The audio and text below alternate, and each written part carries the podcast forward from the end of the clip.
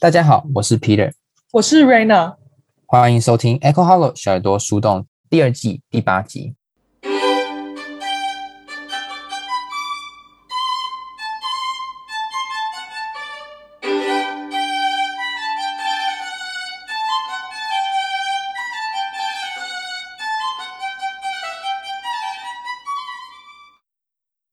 欢迎收听 Echo Hollow 小耳朵树洞。我们希望透过轻松浅显的方式，带大家吸收书中想要传达的理念，以及他们对于我们日常生活能带来什么样的影响。除此之外，我们也希望能打造一个平台，让爱看书、听书的大家互相交流，一同成长。今天我们要介绍这本书，叫做《谁赚走了你的咖啡钱》，它的英文叫做《The Undercover Economist》。我觉得这本书呢，嗯。不能说是诶、特别惊艳，但我必须说是对我来说还蛮有吸引力的一本书。对我个人而言啦，嗯，我其实发现这本书跟我们这一季里面提到的其他本书其实还蛮不一样的，因为我们之前提的书都比较是从投资或是金融的角度出发，但这本书感觉是从一个比较经济学或是理论的角度出发嘛。对对对，就像它的英文标题嘛，是一个 economist 的角度。我觉得它是一个怎么讲呢？它是一个对于我日常生活非常有帮助的一本书。因为，嗯，这本书它其实有一个，就是一个算是一个关键句吧。就你一翻开，你就会看到，它在写说，你对别人的预测呢，会决定你的行为，也就是你自己的行为。那我自己本人就是，呃。还蛮喜欢观察别人的，然后我也很喜欢去猜测说，哎，别人是怎么想的这样子。那我觉得他这个 title 这个关键句呢，对你，也就是说，呃，你对别人的预测会决定你自己的行为。我自己是会反过来想啊，也就是说，呃，你的你的行为呢是必须基于你对别人的预测，你去对别人的猜想去决定你要怎么做，这样子。总觉得有点复杂，但是我是不是可以把它想成是一个？好像我去预判你的预判会带来的预判是什么的那种感觉。我预判你的预判，对，预判我预判你对我的预判的预判。太高了。其实他书里面有一段就有提到，就是说，我忘记他那个用词是什么，但就是有点类似的情况。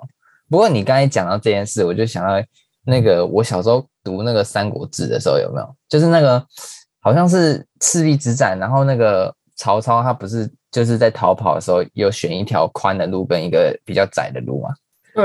然后他后来就是他他就是想说，哎，那个宽的路就好像很平静，然后没有人嘛，然后窄的路那边就有有有一些炊烟啊，好像有人在那边扎营的感觉。然后他就觉得说，这应该是诸葛亮想要骗我去走那个康庄大道嘛。这样子，他就可以在那边埋伏我，这样，所以我就偏不要，我就要走那条看起来就是有人的那条，因为我我觉得我预判他的预判，结果没想到被诸葛亮反预判他的预判，这样。对，其实，在《三国志》里面这些斗智人心的东西，我就发现也跟我们现在的那种金融世界或是生活中的这种经济学，其实还是有一点相关的嘛。所以我也看到蛮多就是懂投资的人，其实也读了蛮多这种历史故事，或甚至是《三国志》，这还蛮有趣的。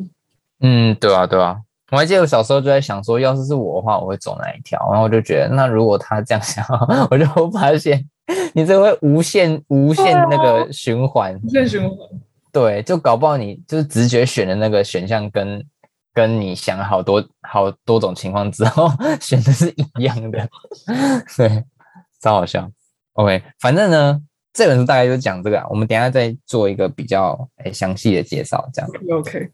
那这个作者呢，叫做呃提姆哈福特，Tim Harford，不是哈佛啦，是 Harford 这样，不是 B 啊。最近对哈佛有点敏感啊，对对，好，那那个他他是一个英国经济学家，然后也是呃金融时报呢非常资深的专栏作家，长期主笔呢《亲爱的卧底经济学家》专栏哦，其实。卧底经济学家就是这一本书的书名啊，对，对，所以呢，我合理怀疑哦，就根据我阅读完这本书嘛，那根据它的结构呢，再加上他这个他他身为这个这个亲爱卧底学家、卧底经济学家的这个资深专栏作家的主笔呢，我怀疑哦合理怀疑这本书根本就是他把专栏贴过来而已。我也觉得有可能，其实也蛮多作家是会做这样子的事情，不是吗？你看，我记得我们之前读的那本《投资最重要的事》，其实也蛮是从那个作者的他的回忆录里面去截取一些东西出来。对对对对，这就是一种写书的方法吧？对对对，我就是想说，对啊，嗯、一个有效有效写作的方法。嗯嗯，学起来学起来，平时多写一些专栏文章，这样 Medium 多写一点，然后 之后就出书了。对，老的时候把它们全部拼在一起，找一个人编撰一下就可以出了。好，学起来，各位听众学起来了。OK，那这边他这本书其实也是他的第一本著作了，然后到目前已经卖了一百五十万多册了，就就是真的非常畅销的书这样。嗯，那。这本书呢，我其实个人是会蛮推荐这个读经济系的朋友去阅读。那为什么呢？其实 其实也是我个人个人就是可能我周遭的经济经济系的朋友吧，就他们常常都在那边在那边哭说啊，毕业不知道干嘛，什么哦，只能去做研究当学者啊，不然就卖鸡排这样子。我这一点其实我自己也蛮有共鸣的，因为其实我读的。我读的科系其实算是经济学加金融，然后其实我我身边的同学，大家在聊天的时候都觉得就是哎，读经济学真是超没用啊，就是学理又重，然后老师给分又特别的难，分数又特别难拿，然后以后学的这些东西又不知道能够干嘛，好像只能够去当教授。嗯，对啊，就是呃，感觉就是偏理论吧，就是比较少能知道怎么应用。比如说你是学，假设你就金融方面，你你上了这些课，你就会知道哦。这样子的财务模型，什么情形下可以拿来估我的可能就是 equity 的 price 之类的？对，就是可能估我的股票，或是未来我怎么样看这个股票会上涨还是下降。然后如果你在研究一些什么债券啊，或是一些。其他金融商品的知识，这些好像比较容易能够在可能金融机构里面去用到。可是你真的要说一个金融理论吗，就是它好像又有点跟我们的现实世界有点脱节，就很难去想象说它到底能够怎么样帮助我们找到一份工作。嗯，没错。所以说，蛮推荐经济系的朋友来阅读这本书啦。因为其实读完这本书呢，我其实就觉得，哎，他们好像蛮有希望的。嗯，对，因为我等于是我其实觉得我就是说，对于经济学家的这样的一个角色呢，有一个重新的认识。这本书呢，它就是一个经济学家的角度呢，去呃解析说，哎，你我日常生活，它其实是一场又一场呢。呃，非常错综复杂的谈判赛局，那不可避免就是这个赛局中的玩家这样子。那我觉得他就是用一个更深度的思考去，嗯，去判断我们生活中会遇到的事情吧。就像我刚才前面讲，这本书它其实就是有总共我记得是十个大主题这样子。那其实这十个主题呢，都是在讲同一件事情，也就是赛局，也就是我们去对别人的预测。对于这个世界的种种迹象，不管人事物进行预测，而去去改变我们的行为。那经济学家，或是说呃，不管是企业啊、业者啊、政府等等，社会上种种人呢，都会利用这样子一个赛局呢，去呃最大化自己的利益。那不可避免，我们也必须在这个过程呢，学会一点东西，不然迟早就是会被这个变成待宰的羔羊这样子。我其实刚才一直听你在讲，就是赛局这个东西。其实我自己虽然也还没有收过相关赛局的课，可是也听到这个词也蛮久的时间。那对于我自己来讲，这个词到底代表什么样的意思，还蛮困惑。然后不知道你会怎么样子跟，例如说没有接触过这个词的我，或是其他听众朋友们去解释赛局到底是一个什么样的概念？是像可能我们玩那种呃。赌钱的游戏吗？或是有点赌博性质的那种呃行为的感觉？嗯，我觉得可以这样说。应该说，呃，赌博是一个极端化的情形。嗯，其实我觉得我们直接直接介绍书的内容，大家就会比较理解所谓赛局是什么。对，因为这本书本身就是在讲赛局嘛，所以呢，我觉得我大概讲一下，我觉得我对于这本书里面呢最有收获的部分呢，或许呢，看看 Raina，你在我分享完之后，你会不会对于赛局更有概念？这样子。好好好，没有问题。好，那其实我觉得刚才我说了嘛，这本书里面它就是呃一个一个主题都在讲赛局，那我就挑这个书书本的。第一章，也就是它的主题，叫做“谁赚走了你的咖啡钱”。这一章就是在探讨到底是谁赚走你的咖啡钱了。那其实他这边指的咖啡也不是是那种呃，你平常自己买咖啡豆回家磨那种咖啡，肯定不是。他说的就是那种连锁大品牌的咖啡，像是星巴克啊之类的。嗯，因为像不知道大家就是对于星巴克的价位了不了解啊？大概都是。比绝对是比你平常可能买那种呃不不知道 seven 或瓶装的还要贵很多嘛，对不对？对，这样子一说，其实星巴克咖啡也真的是很贵，而且甚至我可能自己买一个咖啡杯，然后买咖啡豆自己来冲都不会那么贵。可是有时候上班急了，或是在呃外出逛街的时候，我还是会想买一杯来喝。就其实也不知道为什么，可能是它的品牌吗，或是。它就给我一种感觉，是我的钱是能够保障我能够买到一杯相对还不错喝的咖啡。嗯，我觉得这个这个问题其实它是有很多面向，就是我觉得其实除了可能你急了，或者是你赶时间之外呢，我觉得当然还有一些其他因素，像你讲的嘛，这个品牌，我觉得到后期到现在。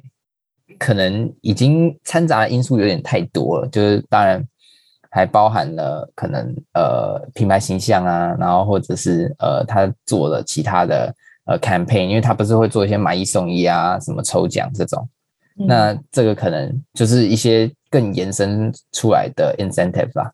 那这本书这边要探讨的是比较最开始的时候，在纽约街头的星巴克的商店。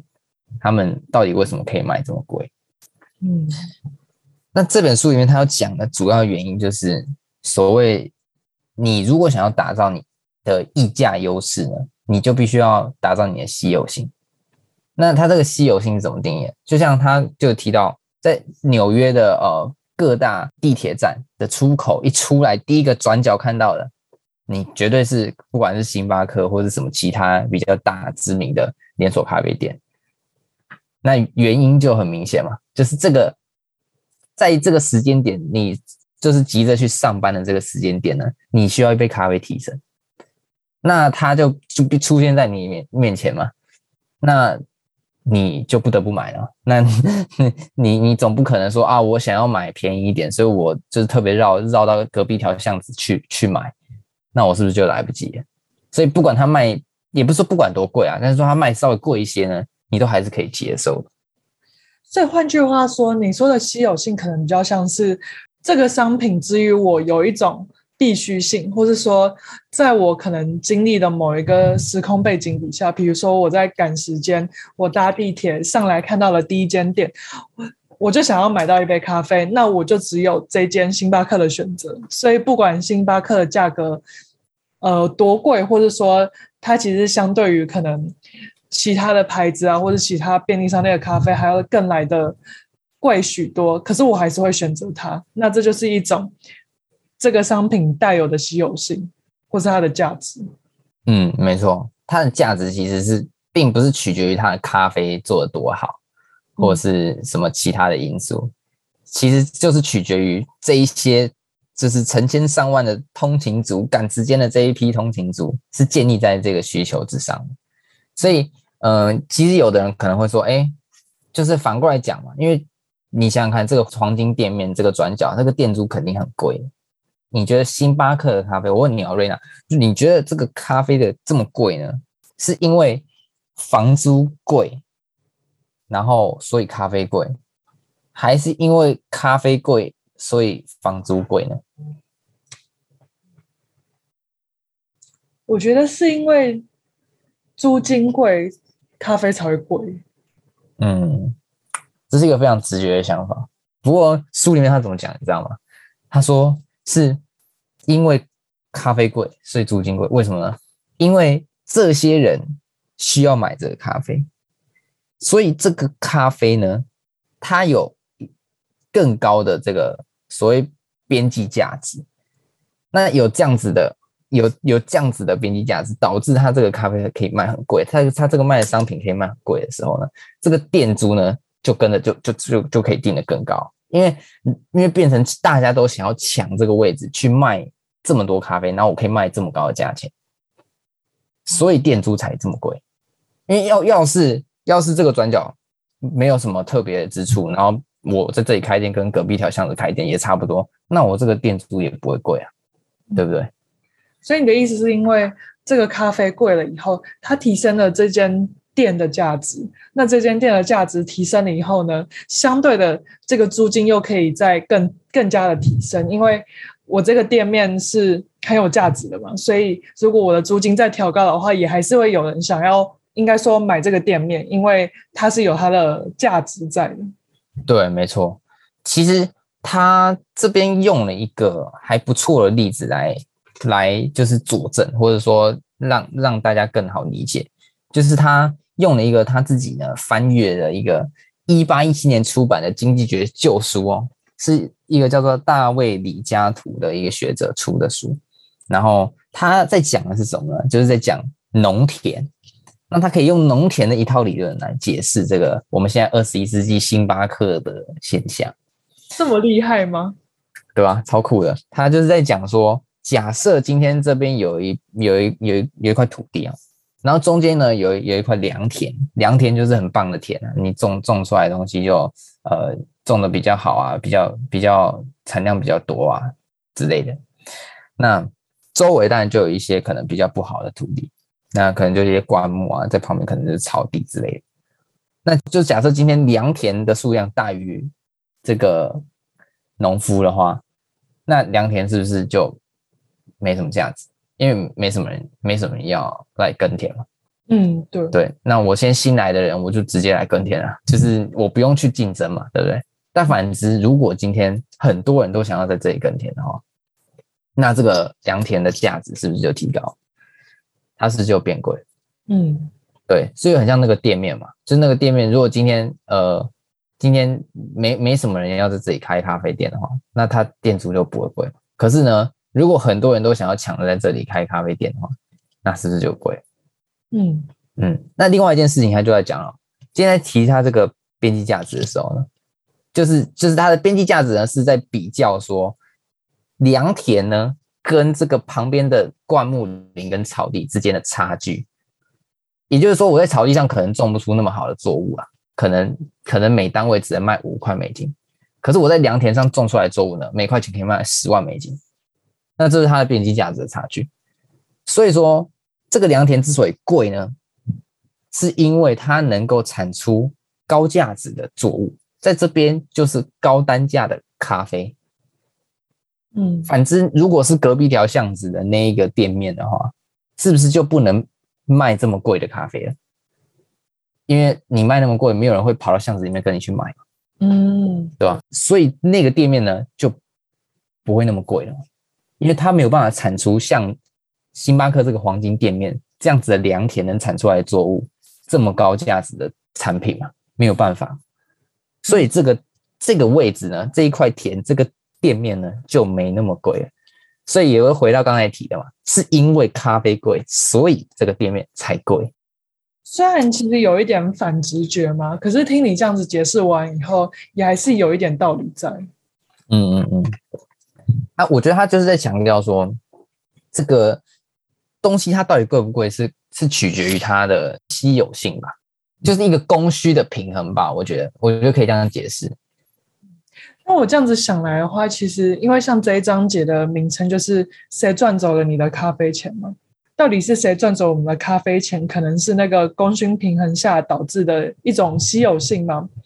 那我我好像这样子听起来的话，其实这个稀有性就是我们人定出来的。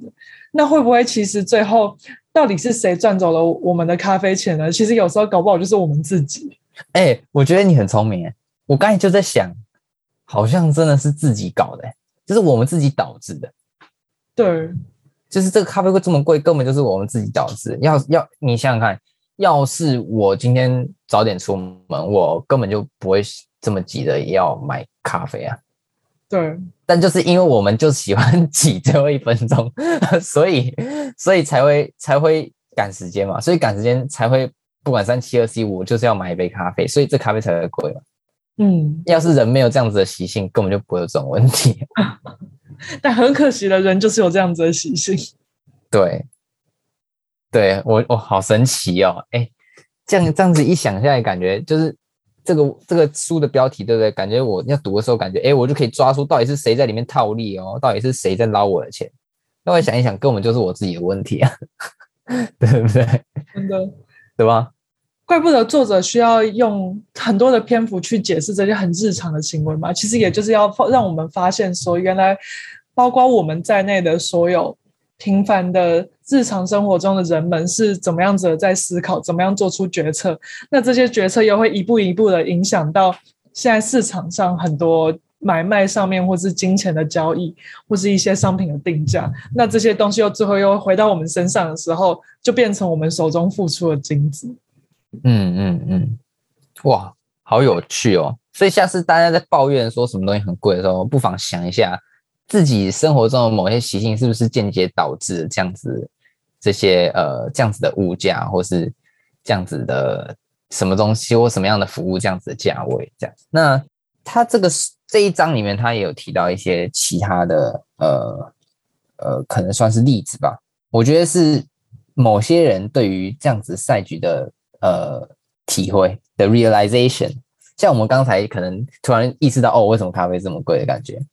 他提到了，就伦敦市区的市民就突然意识到一件事情：为什么我们城市周围有一一一一圈绿化带？这圈绿化带是不可以盖房子，就是一定要就是保持它就是这种保留区的感觉。嗯，它的目的呢，感觉其实除了可能环保之外呢。其实是政府为了为了这个细思极恐啊，这其实是政府为了要抬高伦敦市区的地价所导致的。因为绿化带出来以后，城市不能够扩张，那城市的呃所有的店面啊，或是位置就那么的多，那那么的多的时候，可是大家都还是很想要到伦敦市区去，可能都很想要租那些店面啊，买那里的房子。那这个时候，它的房价就会变得越来越高。对。它就不能像什什么上海市那样不断扩张，一越来越大。北京好几环，一二三四五六环，一 越来越大，越来越大，不行这样。它它就是圈成这样。伦敦就是这么大，这边就只有这么多店面，就只有这么多 property。那对啊，你们要买就就只能花更多钱买。哇，好可怕哦！这个感觉比意识到咖啡贵了还要严还要严重。我们平常缴出的那些打工钱换来的那些房租，原来就是这种政府的操作。对啊，因为你看，我们平常我们我们自己住在可能台湾、香港这边这种岛屿环境，就没什么办，没办法扩张嘛，就就这么小了嘛，也没办法扩张，那个会贵也是难免嘛。人越来越多啊，岛就这么大，这个岛就这么大，那也不能怎么样，对啊，可是就是英国的人口相对于他们的那那个。地的范围来讲，其实也密密度没有到那么高嘛，所以他们就变成用可以用这种这种呃绿化带的方式呢，去阻止这个市区的扩张，这样。嗯，对。那他他把这个东西又延伸到呃其他其他领域，比如说嗯、呃，比如说工会。工会就很像是某种特定的专业，他们所建立的一个工会，比如说医师工会，比如说牙医工会，比如说律师工会。嗯，那他们这就是就是一种呃有条件你才能才能进到这个这个这个 community 嘛。我一定要有律就是律师执照，我一定要有牙医执照或怎么样。你的意思是说，因为工会设了一个门槛在以后，只有一定的人数可以加入这个工会，那表示说这些。工会的人其实是有它的稀少性在，或是有它的价值在。那这样子的同时，就可以提高他们自己的价值了？对，也就是他们有所谓的议价优势。就比如说，我今天说，哦，那我们今天看诊的钱可能就要提高多少？那你也不能说什么，因为他就是这些专业的医生，就是就这么多嘛，嗯、那就是在这个工会里面就这些人嘛，啊啊，他们就就等于是他们不会说哦莫名其妙就是呃多了一堆医生来跟他们抢工作，不不会有这种情形发生。嗯，了解。对，但是他这次书里面就也有提到说，哎，这不是说哦他们就无法无天的，还是有一些可能会导致工会这种事情呃崩塌的情况。比如说产业萎缩的情况就很像现在人突然进化了，然后呢都不生病了，那这个产业就萎缩了嘛，就基本上没什么人会生病。嗯、那他们是不是你再怎么样说哦，我们就只有这么多医生啊，就真的没有人要看啊？所以你们你们再再怎么少医生，就还是赚不到钱啊。嗯，对，对，这种情况就是比较极端的情况嘛。那这种产业萎缩的情况呢，就就会导致这样这样子。你这样子画圈圈，建立绿化带这个情况就没有办法，没有办法，就是构成利溢价优势。嗯嗯，那当然也也是有可能，比如说可能企业主去削减这个工会的力量，比如说可能政府就是强制说，哎，你们这个不可以限制人数，我我你就就是你可能可以设执照，但是你不可以限制人数。那如果是有这种强权去支配的话，那可能它的议价优势也就不存在了。我发现这个谁赚走了你的咖啡钱的这个理论嘛，就其实不只是像我们刚才讲的，就像我们日常生活中的这种买卖行为啊，到刚才讲政府的那种呃策略或是手段以外，到现在又可以延伸到这种劳工或是工会的议题上面。我发现它的适用性其实还蛮广泛的。对啊，对啊，是不是感觉经济学家不不会那么没工作了？感觉学的是很有用的东西。对啊，感觉他在各个行业都能有怎么讲施展拳脚的地方。嗯，就是对，啊，你看他，比如说刚才里里面提到的各种呃，假设呃工会里面聘请一个经济学家，哎，是不是就可以来，是不是就可以来哎制定一下策略？比如说政府也可以聘请经济学家，就来制定他们的可能呃市区规划等等。我觉得经济学家反而感觉哇，现在是哎。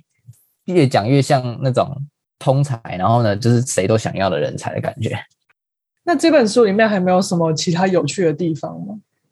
嗯，我觉得还有一个有趣的是，他讲到呃拍卖这件事情，就他他有提到，就是呃他有一个朋友啊，然后他好像就是要拍卖他的房子这样，然后他的本来预期的价格是可能三十万美金这样。就后来就就是那个好像是找不知道谁，好像好像请了一个经济学家去帮他搞这个拍卖，然后结果结果呃就办了就是那种呃就是也是很很正式的那种拍卖，然后就拍卖完之后三千块 就就被别人标走，然后然后他不仅没拿到钱，然后也没房子住了，哈，怎么那么惨？超惨呢！然后结果呢？更惨的是，一个月之后呢，他隔壁邻居也要拍卖房子，然后请了另外一个经济学家，然后结果拍卖完之后呢，他他们定就原本目标也是希望三十万美金嘛，对不对？就后来成交价是两百三十万美金，这是怎么做到的？其实这个就是要去 handle 这个喊价的这些人竞标的这个预期吧。就好比说，嗯，其实他这边没有解释的很清楚，但他后来他举一个很类似的例子，比如说，当时呢，呃，某某国政府呢，他们就是在也是在竞标，就是在拍卖这个他们的呃电信的那个频道，因为你知道这那个空气中不是就是会有那种各种呃无线电的这个频率嘛，对不对？对。那我们今天电话就是它就是卡在某一个频率上，然后它就可以传递嘛。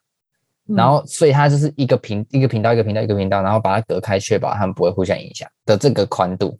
那这每一个频宽里面呢，就可以卖给电信公司，嗯，卖给对，那这个要进行拍卖这样。那每一个地区都有自己的自己的这样子的呃的频的这个无线电的频频宽这样子。那政府在进行拍卖的时候，正常来讲，大家就会越哦越喊越高啊，然后大概到一个价位。大概就是他可能觉得他可以呃赚多少钱，然后呢，你你喊这个价位，他大概可以接受的那个价位这样出手嘛。就后来被他们找到漏洞，被那个电信业者找到漏洞。那这漏洞是什么呢？就是他们在竞标的时候，当然是条件是你不可以跟别人互相串通嘛，对不对？对。但是他并没有说你喊价要怎么喊，所以他们都怎么喊，你知道吗？他们因为他们没有说一定要整数，所以他们就故意喊，比如说哦哦十万，然后呢点哦多少多少多少，那后面的点多少呢？就填地区嘛，好、就是他们对哪个区呢有兴趣啊、这家电信公司他对哪个区有兴趣，他就他就说哦我我要。我标竞标十万点多少多少多少这样，比如说很像假设台湾好了，假设台湾的呃每一个县市的那个频宽都是不同的，那个都是分别竞标，地方政府自己办。那我在竞标某一个地方的时候，我就标说哦我是哦我是标十万点零二，哦零二就台北嘛。那那那那大家就知道哦我对台北这个地区有兴趣。那另外一个人就标哦十万点哦零八。哦，零那可能就是别的地区，好像是哪里，我不知道零八是哪里，屏东的样子。对，那那那那大家就不会跟你抢啊。那他们说，哦，好好，那就十万给你，就十万给你，就你十万点零八。假设假设这边是标屏东，他就说十万点零八，那十万点零八，那就那就大家都不标了，这这这个区就让给你。那这个，但他们让给他的条件就是说，哦，之后他去标，大家去标底的地方的时候就不跟他抢，就这样变导致那个政府完全，嗯，完全就就没有议价优势，他们就只能用最低的那种价钱。卖给这些电信业者，因为大家已经在事前的时候知道彼此想要的东西是什么，或是彼此的底牌是长什么样子。对，对，所以说这个其实是这本书第七章提到的，但反正不重要。这本书这本书基本上就是一起的。对，然后假设刚才回到那个拍卖房子那件事情的话，很有可能那些在竞标的人也有串通哈，就比如说哦，这次就先让给谁，那其他人呢？哦，我想起来了，书里面有提到，就是说，比如说，假设今天就让给谁，让谁标到，只是标到那个人就要用某种形式去补偿其他人，这样。所以如果他们有提前串通好的话，那他们就是用很低的价钱标到，其实也不意外啊。对。其实这让我想到，有时候我们在现在日常生活，是现在金融世界里面很多的买卖，或是很多价值的出现啊，实际都是来自于一个资讯的不对等。嗯，但是像你刚才讲的那个，呃，可能拍卖的一种常规被打破的情况，其实就是当那个资讯不对等的情况已经消失了，或是大家可以在私底下去互通有无的时候，其实现在这个拍卖这件事情就没办法用我们预想中的那样子，就是越叠越高，越越喊越高的价值，然后可以实现一个我本来预期我在供需情况下可以达到的一个金额。对啊，我我觉得瑞安你讲的很好，就是。在生活中很多都是因为所谓资讯不对的才才形成的价值，就是我记得之前不知道是哪一个名人他 tweet 过一句，就是在推特上发过一句说，如果世界上每个人都知道这个金融世世界是怎么运作的话，那明天明天就世界末日啊！就是因为它的运作方式就是一定就是呃不止金融世界啊，整个世界运作其实就是悲伤资讯不对的这些事情。我其实还蛮同意这句话的，甚至我觉得自己在越研究股票市场或者越研究投资这件事情，就越来越觉得搞不好资讯不对等真的是驱动一切的一个源头。嗯，没错，就是如果说今天大家都知道每一间公司它应有价值是多少，那这些股价就不会变动了。对，那就长一样了。那财报每次一开出来，那隔天就长那样子，那就就就就讲一直涨，整年都涨这样子。那大家就会有 这些价格的高低，对吧？就都不用买啊，反正它就是那个价钱了，对吧？那这样这样就不行了嘛，这样没人买，那直接全部跌下去了嘛，所以不行嘛。所以，所以，所以一定要就是一定要有资讯不对等这件事情。哎，这个真的是啊，我觉得其实这这让我想到一个问题，就是感觉就是教育没有办法实质上的推行到一定的普及，我觉得也是，就我感觉好像如果真的每个人都就是一样聪明，然后呢，就一样 knowledgeable，知道一样多事情的话，那这世界怎么真的没办法运作？哎，我觉得这可以分成两个方向来想。第一个是是实际上来讲的话，这是一件永远不可能达到的事情。就是以现在的社会条件，或是从一种就是比较社会学的角度出发的话，如果人的阶级或是人的就是出生条件就是这么不一样的话，那本来就很难达到一个就是。大家的教育程度或者大家的知识或者是所有的水平都是在同样的一个情况下。那第二个比较以就是黑暗面的角度来讲的话，其实我觉得你讲的也好像有那么一点道理，就是我们这个世界在运作上面，好像就得需要有一些这些不对称的事情发生，才能够造成一些。就不管是劳工之间、劳动之间的流动啊等等，就是有呃劳动者啊，或是资本家这样子的区分在，就好像我不能说它是正确，可是它好像是目前一个我们身处在的环环境里面需要的一个条件。但这样子的事情究竟是不是对的，或是它符不符合一个我们的认可的道德标准在啊？这也是一个可以讨论很久的话题。嗯，真的真的，我我觉得我觉得他第七章的标题叫做“扑克、爱情跟利率”。啊虽然我个人是对扑克比较有兴趣，然后我本来是想分享扑克，我突然想到爱情这件事情，我就觉得，如果今天两个人对对方就是完全百分之百的资讯互通这样，然后你知道事情，他完全都知道的话，我觉得这两个人没有必要在一起啊，就完全没有没有吸引力啊，因为我完全知道你是。怎么样？怎么样？然后所有事情都一一目了然。然后这个人，然后另外一个人也完全了解，我就感觉好像是不是爱情又失去意义了？可能就失去了一点惊喜或是刺激的感觉在。对，就没有那个所谓吸引力啊。这个东西之所以会吸引你，是因为它有一些未知的部分你还没有发掘出来，哦、所以它才吸引你啊。可是如果今天你百分之百都透明化的话，感觉好像。就没有那么那么有吸引力，感觉这个就好像就没有那么有价值，或比较存在意义就，就就有点 questionable。对，它的稀有性就少了一点。对，哇，完了，是不是该考虑爱情的必要性？我 没有？开始计算一下爱情的边际成本效应，还有各种。对对对，开始算一算啊，算了，不划算。好好笑。对，好，嗯，我觉得大概就是这样吧。我觉得，呃，书中当然还有很多很多例子，那就是有有关于这个所谓呃赛局以及呃经济学对于我们日常生活有什么样的影响。我觉得这本书里面真的提到非常非常多有趣的例子，包含还有一些很多我没讲到的，像是扑克牌啊，刚才说的利率啊，甚至黑帮为什么要开洗衣店啊。我觉得它里面真的提到非常多有趣的例子，但是我们今天呃很可惜没有办法，就是这个无限延伸的讲下去这样。那没有关系，我们可以留着读者们大家自己去发现，或是也去想看一看这些究竟影响着我们日常生活的经济赛局到底是怎么样发生的。嗯嗯，没错。所以以上呢，大概就是我们关于这本呃“谁赚走了你的咖啡钱”呢的分享。那相信大家听完之后，应该也收获不少，也开始怀疑自己生活中 种种失误了哈。那当然也还是呃欢迎有兴趣的听众朋友，不妨可以去呃呃想想办法去阅读这本书啦。那看看哎，你是不是读完之后呢，也会像我一样这样子的怀疑人生？哦，不是，像我这样子的。对于经济学家更加的敬佩，这样子，嗯，对。那如果你喜欢自己的 Podcast，可以在 Apple Podcast 或 Spotify 上面留下五星好评和给我们的话，也可以时刻关注 Echo Hollow 小耳朵树洞的 Instagram 账号，和我们一起透过看书、听书，互相交流，一同成长。我们下一集再见，拜拜。